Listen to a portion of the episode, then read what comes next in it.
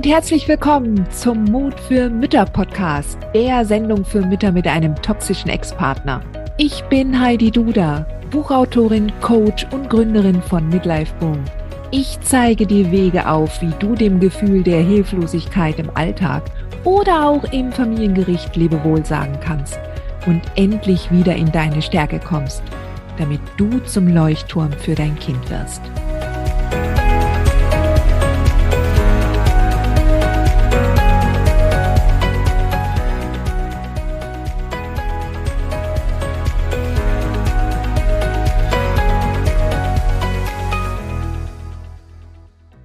Hallo und herzlich willkommen zum Mut für Mütter Podcast. Ich freue mich total, dass du dir wieder die Zeit nimmst und zuhörst, denn heute habe ich wieder eine besonders schöne Folge für dich. Ich spreche mit Hanna und Hanna ist ein Clubmitglied im Club der mutigen Mütter und wir sprechen heute übers Grenzen setzen. Hallo Hanna, grüß dich. Hallo Heidi. Hanna, ähm, wenn wir so über, über Grenzen setzen sprechen, was fällt dir da zuallererst ein? Was ist, ähm, was ist das äh, Wichtigste für dich, wenn es um Grenzen setzen geht? Also mittlerweile sind Grenzen für mich ähm, eine Verbundenheit mit mir tatsächlich. Und überhaupt spüren zu können, also verbunden sein mit meinem Inneren, also mit meinen Bedürfnissen, die sich dann eben nach außen zeigen können. Mhm. Und eben früher häufig es für mich so war, dass ich das nicht gefühlt habe. Dass du gar nicht wusstest, welche Grenzen du brauchtest? Genau. Ja, wie hast du das dann rausgefunden? Das war ein längerer Weg und ich glaube, so richtig rausgefunden habe ich das durch meinen Ex. Mhm. Also ähm, ich habe in der Beziehung zu meinem toxischen Ex viel gekämpft, ähm, dass meine Bedürfnisse anerkannt werden und habe tatsächlich auch ähm, in der Paartherapie mal erwähnt, dass ich das Gefühl habe, dass ich irgendwie meine Grenzen und Bedürfnisse nicht richtig spüre. Mhm. Und da dann aber schon auch klar wurde, dass ich das schon benennen kann, aber dass sie von außen mir abgesprochen werden. Und ich dann sozusagen in so einen Widerspruch kam und dann gedacht habe, ja gut, dann weiß ich halt gar nicht, was ich will. So. Ne? Und mhm. der hat halt recht. Und vielleicht will ich das gar nicht. Also ich habe mich, also den Kontakt zu mir immer mehr verloren in dieser Beziehung. Und mhm habe da dann eben auch von außen durch eben diese Rückmeldungen auch in der Therapie, die ich dann irgendwann für mich alleine zum Glück weitergemacht habe, immer mehr gemerkt, dass ich eine Rückmeldung auch wieder gebraucht habe, die meine Wahrnehmung bestärkt haben, damit ich mhm. überhaupt wieder diesen Kontakt habe. Mhm. Und tatsächlich mittlerweile, muss ich sagen, sehr gut meine Grenzen setzen kann mhm. und sogar auch, auch verteidigen kann. Ähm, Hanna, äh, wie war das denn vor der Beziehung mit dem Ex? War das etwas, was dir vorher schon bewusst war eigentlich? Oder war das etwas, wie, wie bist du denn vor deinem Ex in Beziehungen gewesen? War das eine andere Hanna als die dann, die sich dann in der Beziehung mit dem, mit einem toxisch-narzisstischen Ex erst so gezeigt hatte? Ja, das ist spannend. Also ich würde sagen, die Strukturen, die waren immer da. Ich habe immer noch so eine Erinnerung, dass eine sehr gute Freundin vor einigen Jahren mal zu mir gesagt hat, hat, aber was willst du denn? Mhm. Und ich gemerkt habe, das ist auch eins der Themen, dass ich das eben dann nicht spüren kann, zu sagen, was will ich eigentlich? Ähm, was ist da mein Bedürfnis? Also, dass es generell ein Thema ist, das ich einfach auch von der Kindheit mitgenommen habe, dass ähm, man da bestimmte Sachen auch einfach weggesperrt hat oder auch es hieß, so bist du falsch, wie du bist. Und das sich natürlich auch in meinen früheren Beziehungen gezeigt hat, allerdings nicht so extrem. Mhm. Einfach weil, ich muss da ehrlich sagen, meine Ex-Freunde waren nicht toxisch, also die, die ich vor mhm. dem hatte. Und da hat sich das nicht so, nicht so deutlich gezeigt, mhm. weil ähm, weil einfach, wenn ich mal nicht deutlich gesagt habe, was ich will, oder wenn ich mal gesagt habe, was ich will, dann wurde das auch berücksichtigt. Mhm. Es ist mir dann so stark aufgefallen, als ich gemerkt habe, ich muss darum kämpfen, mhm. und mich dann hinterfragt habe, ähm, ist es wirklich, was ich will? Mhm. Und sehe schon, dass ich in den Ex-Beziehungen vor dem toxischen Ex auf jeden Fall durch meine fehlenden Grenzen auf jeden Fall mit auch zum, ich sag mal, Scheitern der Beziehungen beigetragen habe. Sie sind ja nicht mehr. Mhm. Und äh, das quasi in der gesamten Historie jetzt für mich schon so ein Thema ist, wo ich sage, okay, da, da war ich nicht authentisch in der Beziehung, weil ich nicht ganz im Kontakt zu meinen Bedürfnissen war. Genau. Und dann kann ich keine Beziehung auf Augenhöhe führen. Ja, Und genau. Denn das ist letztendlich, das ist letztendlich tatsächlich sehr, sehr wichtig, dass man oder die Grundlage überhaupt, dass man erst einmal sich selbst erkennt und weiß, okay, was, was brauche ich jetzt? Und wenn ich das weiß, was ich jetzt brauche, zum Beispiel Ruhe oder Zeit für mich oder einfach nur eine Tasse Kaffee oder jetzt ein Spaziergang oder oder ähm, äh, äh, laute Musik oder was auch immer, wenn ich das weiß, dann kann ich da auf dieser Basis auch meine Grenzen setzen. Ja. Und du hast es vorhin genau. schon gesagt, Hanna. Du hast es vorhin schon gesagt, dass du, dass du da noch, äh, dass du dich da noch auf dem Weg befindest. Und ich glaube auch nicht, dass dieser Weg je aufhört. Ich glaube, das ist uns immer, das wird uns immer begleiten, bis wir, bis wir äh, den Löffel abgeben. Ja, wir werden immer weiter uns auch mit uns selbst verbinden und was brauche ich jetzt in diesem Moment? Was ist mir jetzt wichtig? Also auch als ein Akt der Selbstliebe. Und erst auf Basis genau. der Selbstliebe kann sich ja auch die Liebe zu anderen auch entwickeln. Ja, also da, äh, also wenn ich dann selber sage, also das ist jetzt, ich möchte jetzt ganz gerne das so und so haben. Ja, äh, also ich brauche das jetzt so und so und dann auch sich erlaubt, das sagen zu dürfen. Ja, nicht nur sich wahrzunehmen, ich brauche das jetzt, sondern auch sich zu erlauben, es sagen zu dürfen. Also jetzt mal in der Beziehung selber, mal davon abgesehen, dass alle Narzissten, ich verallgemeiner jetzt brutalst, ja, ich behaupte, alle Narzissten ähm, tendieren nun mal dazu, dass sie nicht andere Bedürfnisse zulassen oder gar gleichwertig äh, betrachten. Ja. Ähm, hattest du denn noch eine Chance oder hast du es dann noch versucht, äh, als ihr dann noch in dieser Paartherapie wart und als du noch in der Beziehung warst, mit ihm Grenzen aufzustellen oder war das von vornherein einfach nicht möglich? Doch, ich habe das versucht und ähm, in diesen Dynamiken, das ist ja auch sehr versteckt zum Teil, mhm. dass ich eben dann hinterfragt habe, ob meine Wahrnehmung da jetzt überhaupt stimmt und er das ja auch so hindrehen konnte, dass er so getan hat, als würde er mich sehen und meine Bedürfnisse mhm. anerkennen. Aber das wurde ja dann so hingestellt wie, ja, du bist halt verrückt. Mhm. Und dann ist das halt so. Ne? Und eigentlich willst du ja was ganz anderes. Und ähm, da habe ich das nicht verstanden. Also das ist so, es gab einen, es gab eine Situation, da habe ich, glaube ich, unterbewusst ähm, probiert, eine ganz klare Grenze zu ziehen und zu schauen, kann ich ihm vertrauen. Mhm. Da ging es um eine Kekspackung, mhm. ähm, wo ich gesagt habe, ist die nicht. Ja, weil er hat immer dazu geneigt, alles aufzuessen von mir, egal was rumstand, auch wenn dann nichts mehr da war. Und das war immer wieder ein Konfliktthema. Und ich habe dann immer gesagt, ja, ist ja auch blöd, wenn es da ist, soll er es essen. Aber bei dieser Kekstüte habe ich gesagt, ist die nicht. Mhm. Also es war deine Kekstüte? Es war meine Kekstüte. Das war eine mhm. spezielle Keksorte, die habe ich mir gekauft und am nächsten Tag war sie weg. Und da war ich einfach, ich, ich war so fertig und es war Thema in der Paartherapie.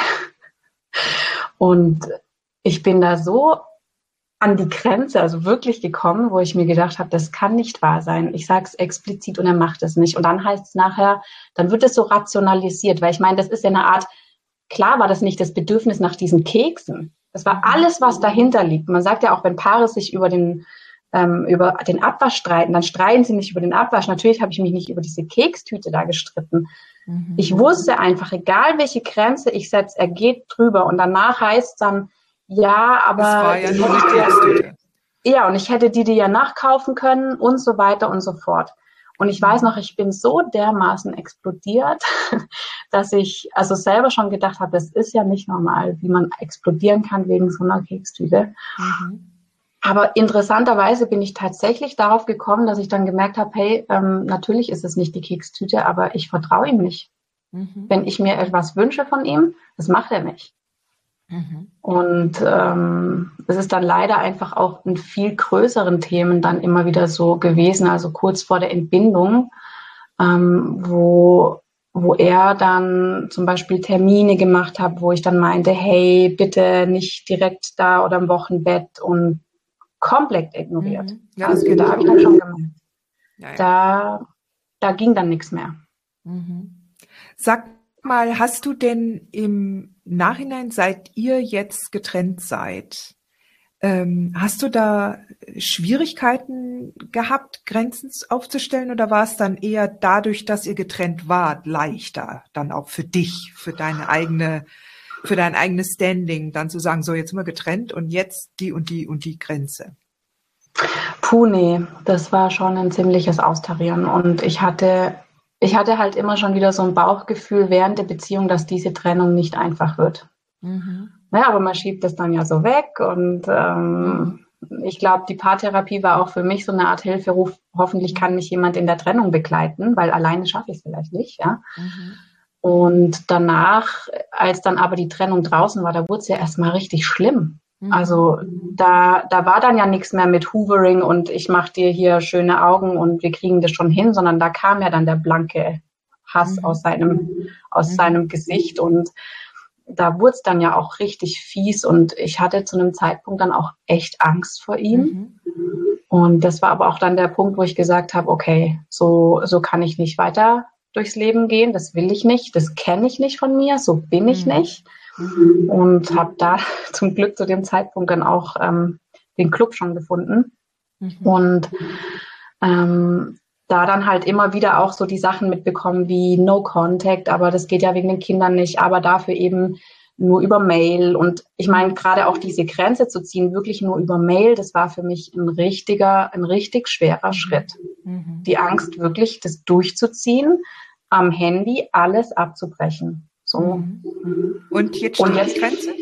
Ja, und ich bin so froh. Mhm. Also so, als ich sie dann irgendwie so hatte, habe ich gedacht, wie habe ich jemals gedacht, ich könnte irgendwie da noch das offen lassen, den Kanal. Mhm. So. Mhm. Und es ist eine große Erleichterung. Das berichten eigentlich alle Frauen, mit denen ich, ja.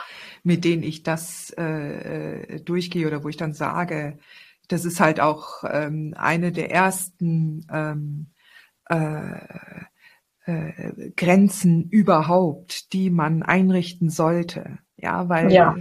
natürlich gehen auch bestimmte Bewusstseinswerdungsprozesse mit einem ähm, also die muss man erstmal durchgehen. Ja, das heißt halt nämlich auch die Hoffnung auch aufzugeben, dass man eine kooperative Elternschaft mit einem Narzissten mhm. haben kann. Ja, und das, und diese Hoffnung, die trägt einen ja noch am Anfang. Also wenn dann der erste äh, ähm, äh, Schock oder die erste Phase von der Trennung zu Ende ist und man sich dann wieder beruhigt hat, dann können wir vielleicht zusammen diese Elternschaft wuppen. Aber das geht halt nicht mit jemandem, der toxisch narzisstisch ist. Und dementsprechend braucht es da gerade diese ganz pragmatischen Grenzen, in denen man sagt, okay, die Kommunikation, die packen wir jetzt in einen bestimmten Kanal, E-Mail. Und ähm, die verbale Kommunikation findet eigentlich so gut wie nicht mehr persönlich statt, also auch nicht mehr über Telefon. Je nachdem, wie derjenige sich gibt am Telefon. Ja, also es gibt ja durchaus auch Narzissten, die noch ganz normal mit jemandem sprechen können. Ja, aber in dem Moment, wo das nicht gegeben ist, muss man halt dann auch auf Telefon verzichten. Ja, und da tastet man sich dann so Schritt für Schritt für Schritt ähm, so die Grenzen entlang. Ja, was was ist denn für dich jetzt mal von dieser ersten Grenze, die so eine richtig große Hürde war, verständlicherweise, gibt es denn bestimmte Grenzen, die dir eher leicht fallen? Wenn du jetzt zum Beispiel mit bestimmten Menschen ähm, zu tun hast, gibt es Grenzen, die dir leicht fallen? meine Bedürfnisse quasi nach außen mitzuteilen. Ich muss sagen, das ist in ganz vielerlei Hinsicht noch äh, zum Teil, ich sag mal, ungewohnt. Also so dieses, da kommt immer mal wieder so eine, es ist so ein bisschen nicht richtig greifbar, ne, nicht eine tiefe Angst, das nicht, weil ich glaube, ich würde so auch nicht wahrgenommen werden nach außen, wenn ich mhm. schon recht klar sage, ähm, da kann ich nicht, so funktioniert es für mich, das brauche ich. Aber da ist immer noch so ein Teil, so dieses, hm, wie geht das Gegenüber damit um, wenn ich jetzt eine Grenze setze oder halt sag, was ich brauche. Aber es wird schon viel einfacher, weil ich merke, es wird klarer für die Leute. Also ja. und es ist ja auch für die anderen gut. Ja, ja genau. dass, die, dass ich gemerkt habe, ja. die Leute haben ein größeres Problem, also hatten immer ein größeres Problem mit mir, wenn das so wischiwaschi ist. So, ne? mhm. ne? wenn da überhaupt nicht so dieses wer bist, also da, wo man sich nicht reiben kann am Gegenüber, so wer bist du eigentlich? Und es wird immer einfacher, das kann ich, kann ich mhm. sagen. Aber mhm.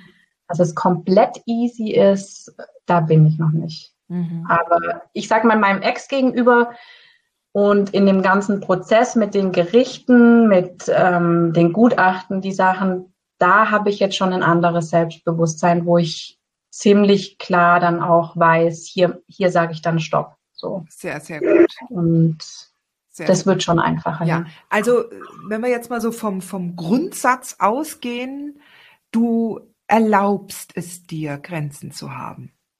Also das, genau. also das höre ich jetzt so bei dir raus. Ja. Genau. Ähm, und, und wenn ich jetzt so weiter, ähm, also das, was du bislang gesagt hast, ähm, noch nicht ganz so klar ist es für dich nicht klar, aber nicht so ganz so einfach ist es für dich in dem Moment, wo du nicht abschätzen kannst, was das bei deinem Gegenüber auslösen könnte. Mhm. Also das gute Freunde, wo du weißt, du bist da wohl gelitten und du bist beliebt und gemocht und respektiert, dann ist es natürlich einfacher zu sagen, du heute nicht, ich bin so erledigt von der Arbeit. Ich brauche jetzt heute Abend mal Zeit für mich und Ruhe ähm, und daher auch bitte kein Telefonat heute. Das ist ja auch so eine Grenze, ja, eine Zeitgrenze ja, genau, um ja. so mhm. zum Recovern. Ähm, und äh, und was ich aber jetzt sehr spannend finde, dass du jetzt gerade auch dieses Selbstbewusstsein in Gerichtsstress entwickelt hast, also im Gegenüber vom Gutachter, wo ja eigentlich dort die größte Unsicherheit herrschen müsste, ja, weil man sich ja sagt, okay, jetzt ist das ein fremder Mensch und jetzt hat er doch relativ, ja, der hat schon eine gewisse, wie soll ich sagen, der hat einen Einfluss darauf, wie jetzt sich das Verfahren für die Kinder entwickelt und, ähm, und für mich entwickelt. Und da könnte man ja natürlich eher auch dahin neigen oder dazu neigen, zu sagen, jetzt muss ich doppelt und dreifach alles tun, was derjenige sagt. Ja. Umso bemerkenswerter finde ich, dass du da klar sagst, also ich bin da schon viel klarer und kann mich da leichter abgrenzen. Ich glaube, das hat eben auch damit zu tun, dass ich in dem Thema mittlerweile so eine Klarheit Entwicklung, äh, entwickelt habe, dass ich eben genau weiß, was ist die Situation und was ist meine Wahrheit. Und mhm. das ist ja dieses, sobald man die gefunden hat, ich glaube, bei deinen Coachings ist ja auch oft die Frage, wenn jemand sagt, hm, wie soll ich denn das machen? Soll ich bei dem Geldthema loslassen oder soll ich bei den Kindern das eher so machen? Das ist oft ein Zeichen, dass man für sich diese Klarheit noch nicht hat. Und das kenne ich bei mhm. vielen Themen auch. Und wenn ich aber die Klarheit habe, Mhm. Dann flutscht's. Also dann ist es so ein, da kann mir jemand erzählen, was er will, aber ich weiß, das ist meine Wahrheit und das ist mein Weg so. Mhm. Und das habe ich halt, ich sag mal, darauf war ich jetzt einfach auch die letzten Wochen und Monate so fokussiert.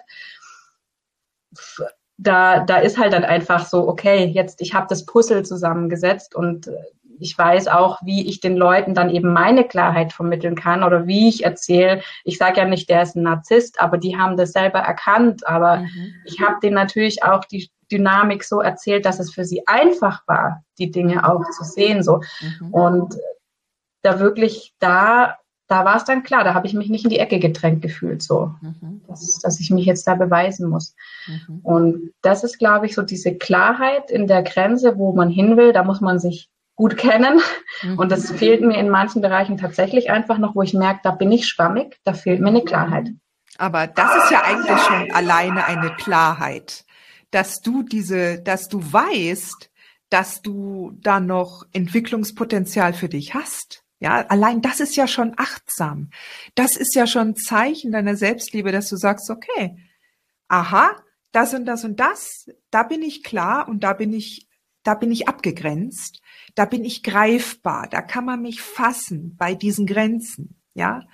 Und ähm, und und wenn du dann sagst, okay, und bei dem Thema, hm, da bin ich noch nicht so klar und da gucke ich jetzt mal in den nächsten Wochen und Monaten hin und und du wirst hundertprozentig immer wieder dann mit Situationen konfrontiert werden, wo du genau diese Klarheit und Schärfe, Schärfe, diese Umrissschärfe, ja, deines, deines, ich sag's jetzt, deines Selbst, ja, also wenn du damit was anfangen kannst, was ich jetzt gerade so erzähle. Ja, doch. Aber die, wenn du das dann, ähm, wenn du dann in Situationen kommst, wo du genau diese Klarheit brauchst und dann wird sie sich zeigen, dann wirst du da dich hundertprozentig weiterentwickeln. Und das ist halt der erste Schritt, die Achtsamkeit, ja? Also auch zu erkennen, okay, das ist jetzt der Bereich.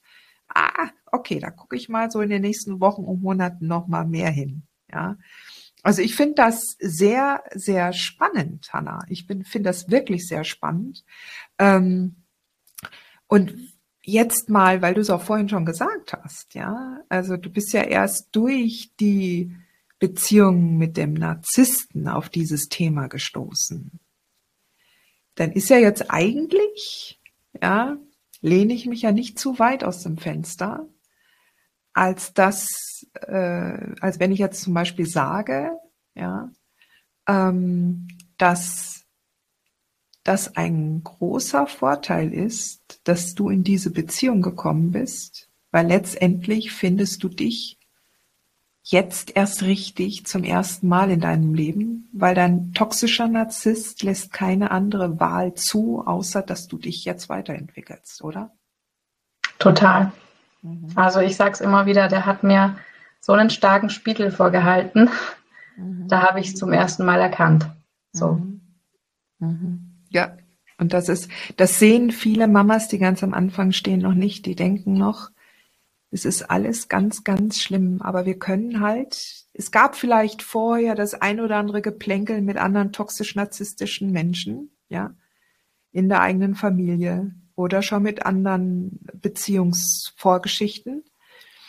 Aber wenn wir dann Kinder haben mit einem, einem solchen Mann, wo wir halt nicht mehr raus können, wo wir halt nicht mehr so einfach alles kappen können, ja, da müssen wir uns damit auseinandersetzen und das fängt immer bei uns selbst an. Und Grenzen und gerade das Thema Grenzen ist für Narzissten, die einen kontrollieren wollen, die einen dominieren wollen, die projizieren ohne Ende. Das ist einfach ein, ein, ein elementares Thema für die. Und deshalb wird uns ja auch da der Spiegel so vorgehalten. Was ist denn jetzt seine Grenze? Weil der zieht, der zieht, der Aha. zieht, der boxt. Ja, der, der stupst immer wieder an. Ja, du bist es nicht wert. Du bist es nicht wert. Du bist es nicht wert. Und doch. Und innen drin schreit alles doch. Natürlich bin ich es wert. Ich habe nicht deine Werte. Ich habe meine Werte. Ich habe eigene Bedürfnisse. Du hast eigene Bedürfnisse. Das ist ja auch okay, dass du eigene Bedürfnisse hast. Aber es ist auch okay, dass ich eigene Bedürfnisse habe. Ja, und sich das dann zu erlauben. Ja. Sag mal, gibt es denn noch andere Menschen, wo es dir relativ schwer fällt, eine Grenze zu ziehen? Außer dem toxischen Ex? Ja, in der Familie ist es zum Teil schon auch Thema. Da kommt es auch her. Mhm. Ähm, bei mir ist es tatsächlich nicht die erste Generation, sondern davor. Also meine Oma war der Narzisst und quasi meine Mutter, sagen wir mal, das Opfer in dem Fall. Und ähm, da kommt so einiges mit und da gibt es auf jeden Fall in der Familiendynamik so ein paar Dinge, wo, wo noch äh, ja offen stehen zum Bearbeiten. Du bist, das ist, du bist übrigens nicht die Erste, die das sagt. Also ähm, es ist tatsächlich in der Tat für uns am allerschwierigsten in der eigenen Familie dann auch die, die Grenzen zu setzen. Also wir können, wenn, wenn jemand uns gegenüber böse ist, ja, der außerhalb der Familie steht, ja, das fällt uns dann auch, wenn wir jetzt mit dem toxischen Ex, weil wir da ja eine Liebesbeziehung hatten, ja, da kann man sich dann irgendwann mal da so freipellen, auch mit Unterstützung und viel Arbeit, innere Arbeit. Ganz leicht ist es natürlich bei irgendeinem toxischen Vermieter, ja, oder einen toxischen Chef oder, oder Kollegen, ja. da kann man sich leichter abgrenzen, ja. Aber in dem Moment, wo es dann um die Ursprungsfamilie geht, ja, oder gar um Geschwister, um die eigenen Eltern, dann wird schwierig. Wie ist es denn mit deinen Kindern, wenn du da Grenzen setzen willst? Also wenn es jetzt auch so um deine Bedürfnisse geht, um deine Werte. Wenn deine Kinder jetzt zum Beispiel daran rütteln würden, ja, Fällt dir das leicht? Sie sind ja noch sehr, sehr, na, sie sind ja noch sehr, sehr klein. Das Gute ist, dass ich eben an dem Thema jetzt so direkt dran bin und mhm. das einfach versuche umzudrehen. Also zu sagen, ich setze nicht unbedingt Ihnen eine Grenze, die dürfen Sie rausfinden, was für Sie eine Grenze irgendwann ist, aber ich sage eben, das ist jetzt meine, ohne eben zu versuchen, du musst das genauso sehen, weil so geht's mhm. nicht, sondern mhm. ich bin gerade müde, jetzt hier, ich brauche da eine Zeit. Also da geht es natürlich auch einfach viel darum, mich drum, um mich selber zu kümmern und meine Bedürfnisse wirklich ernst zu nehmen, weil sonst wird es einfach schwer, auch mit kleinen Kindern. Wie alt sind denn die beiden jetzt? Übermüdet. Wie alt sind denn die beiden? Ähm, eineinhalb und drei. Okay. Eineinhalb und drei. Mhm. Mhm. Und ähm, aber es ist schon ganz spannend, weil ich ähm, merke, dass zumindest schon bei der Dreijährigen einfach das ähm, hilft. Also so ihr dabei zu helfen, Grenzen zu lernen. Also so dieses gleichzeitige mich selber bemuttern und mhm. das Kind darin zu mhm. schulen, dass man das gemeinsam machen kann. Also mhm. auch Gefühle mhm. auszudrücken, ähm, das gut zu benennen, das macht sie super. Habe ich halt eben auch erst jetzt vor ein paar Monaten oder eben so aktiv auch angefangen, in mich immer reinzuspüren, okay, ich bin gerade wütend und mhm da aber bei mir zu bleiben und einfach zu zeigen, wenn ich jetzt wütend bin, dann bist es nicht du, sondern da habe ich jetzt gerade für mich eine Grenze, mit der ich kämpfe. Mhm. So. Mhm. Und da habe ich dann das Gefühl, ich bin mal gespannt natürlich, wie sich das langfristig dann auswirkt, aber ähm, da fällt es mir, also ist natürlich herausfordernd. Mhm. und wenn die dann irgendwann mal Teenager sind und dann werde ich mir die Fragen nochmal stellen müssen, aber Ach, ähm, das kommt zwischendurch immer mal wieder. Ach ja, ne? äh, ich sag mal, das ist ja auch ein Feld zum Wachsen. Also mhm. interessanterweise hat meine Anwältin mal zu mir gesagt, ich glaube, die Kinder tun ihnen gut. Und ich glaube, das stimmt auch insofern, weil eben die Kinder ja auch ein großer Anreiz für mich waren, mich aus dieser Beziehung rauszubefreien, weil ich gemerkt habe, das ist kein Umfeld, was für die Kinder funktioniert, mhm. was ich ihnen vorleben möchte. Und ich bin dann quasi gefühlsmäßig dann erst nachgekommen und habe aber gemerkt, dass eben da da eine große Chance liegt, da jetzt ähm, mit Grenzen zu arbeiten, dass ja. sie die Probleme irgendwann nicht mehr haben. Mhm. ich habe. Ich, ich glaube auch, dass wir energetisch gesehen tatsächlich auf einer Stufe mit Kindern stehen. Also es ist wirklich so, wir dürfen nicht in, in Kategorien denken, es gibt ein oben und ein unten. Ja, also ich bin Elternteil, ich bin 30 oder 40 Jahre älter als du und du stehst hier unten und ich musste jetzt die ganze Welt erklären, weil eigentlich wissen die Kinder schon sehr gut, die spüren das. Ja, die spüren das. Und letztendlich gucken sie sich sowieso alles ab. Man braucht denen nichts zu erzählen. Sie gucken sich mhm. das alles ab von uns. Ja, und sie spüren die Emotionen, die wir mittragen. Sie spüren die Energie im Raum.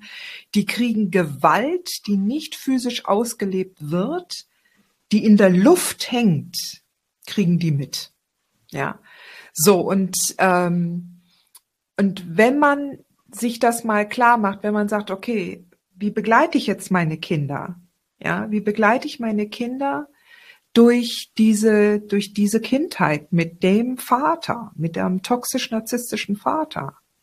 Und wenn man sich dann aber klar macht, ich muss gar nicht schon alle Antworten kennen, ja, sondern es reicht, wenn du sagst, okay, wir sind jetzt beide oder wir drei sind jetzt äh, alle in einer für uns neuen Situation, ja, trotz meiner Lebenserfahrung bin ich trotzdem mit dir zusammen in dieser neuen Situation, in dieser neuen Erfahrung. Und jetzt gehe ich ein, zwei Schritte weiter und, und ich zeige dir jetzt, was ich lerne und was ich gerade frisch gelernt habe und lebe dir das vor. Und so lernen unsere Kinder nach. Ja, wir sind auf einer Ebene, aber die Kinder lernen, wenn wir einen Schritt und zwei Schritte weiter vorne weg sind.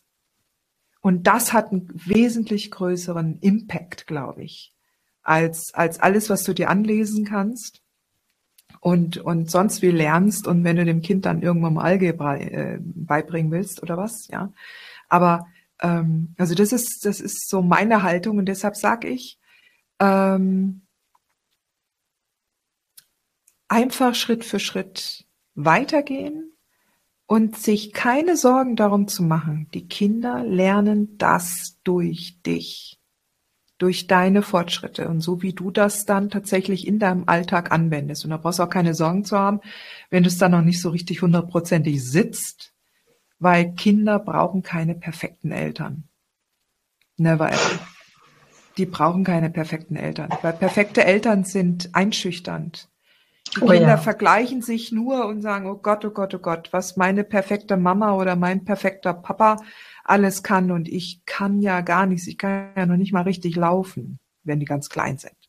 Das sagen sie natürlich sich nicht kognitiv, aber die vergleichen sich immer, die gucken ja immer hoch und sagen, okay, was macht der jetzt? Was, wo muss ich hin? Was, was, was, was, was, ja? Und ähm, ist meine Überzeugung, Kinder brauchen keine perfekten Eltern. Und deshalb Mut fassen, Schritt für Schritt gehen. Ja. Und Grenzen setzen. Also ich finde das insofern witzig, weil gerade, also ich kann mich noch dran erinnern, gerade so im Kleinkindalter versuchen ja die, sind die Kinder ja oft grenzenlos und sagen, das ist jetzt hier mein Bedürfnis und bitteschön, jetzt wird das sofort erfüllt, ja. Und ähm, also ich habe meinem Kind damals ziemlich früh beigebracht, also jetzt ist Mama Zeit. Mami sitzt jetzt mit dem Kaffee auf dem Sofa und wenn der große Zeiger oben ist, auf der 12, dann spielen wir wieder miteinander. Und bis dahin kannst du jetzt dein Wimmelbuch lesen oder so. Ja, also das war so eine meiner wichtigsten Grenzen, meine Zeit. Zeit ist für mich eine Grenze, ja, wo ich dann sage, okay, jetzt ist heilige Mama Zeit, Kaffee in der Hand. Ja. Und, und, und, der Kaffee, äh, ja, der wird auch schon übernommen, ja, irgendwann, ja, ich bin ja, sicher die ja, Kaffeezeit. Genau, die Kaffeezeit. Aber ja. ähm, also von daher, ähm, ja, es ist total spannend. Ich finde, du bist schon extrem weit. Du bist wirklich, also so wie du dich anhörst von deiner Klarheit und deiner Achtsamkeit und auch wenn du realisierst, dass noch die eine oder andere Grenze da auf dich wartet, gesetzt zu werden und, und klar formuliert zu werden für dich, dass du dich wohlfühlst, unabhängig davon, was andere dazu sagen könnten. Äh, also ich finde schon, dass sich das sehr, sehr klar anhört. Hanna, wirklich. Wirklich. Ja, ich bin auch froh, also dass ich tatsächlich da bin, wo ich jetzt gerade bin. Also wie lange bist du jetzt genau. getrennt von deinem Ex? Also, dass ich ganz komplett ausgezogen bin, war dann September 22. Okay. Aber die Trennung, die war schon im März 22. Also das war dann so ein langsames Loslösen. Also über ein Jahr auf jeden Fall. Die eigene Wohnung war auf jeden Fall der Game Changer auch. Mhm. Das ist schon mal eine ganz wichtige räumliche Grenze. Mhm, mhm. ja, also dass man, äh, es gibt immer mal wieder Mamas, äh, die wohnen dann mit ihrem Ex in einem Haus noch. Das ist keine Grenze. Das ist keine Grenze. Da fühlt man sich nicht wohl, weil jeden Moment kann man im Hausflur sich dann begegnen. Also die räumliche mhm. Trennung ist auf jeden Fall schon mal die erste Grenze und die ist auch wirklich ein Game Changer. Definitiv. Ja. ja. Ich muss nur tatsächlich ähm, ja. meine Babysitterin ablösen. Ja, ja.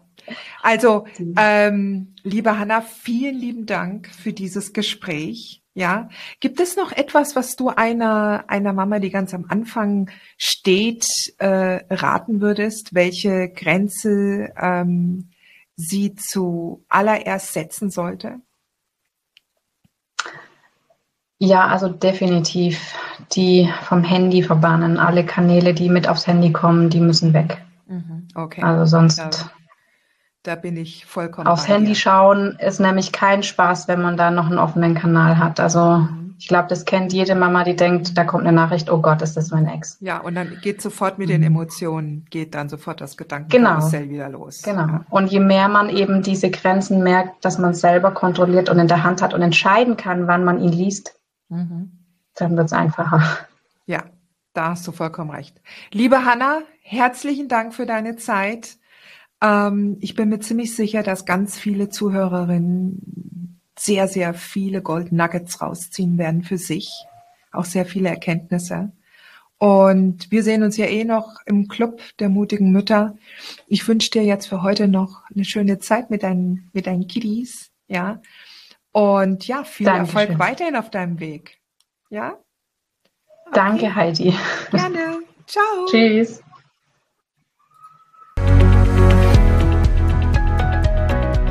Dir diese Folge gefallen, dann freue ich mich, wenn du diesen Kanal abonnierst, damit du auch keine neue Folge mehr verpasst.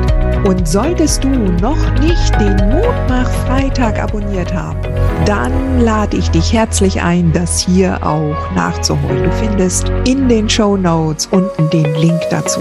Der Mutmach Freitag ist etwas ganz Besonderes. Jeden Freitag bekommst du dann in deine E-Mail-Inbox eine Information, wenn ich jetzt zum Beispiel einen neuen Blogartikel geschrieben habe oder du erfährst weitere hilfreiche Tipps und Werkzeuge, die das Wochenende für dich einläuten. Ich freue mich, wenn du mitmachst und wünsche dir noch einen wunderschönen Tag.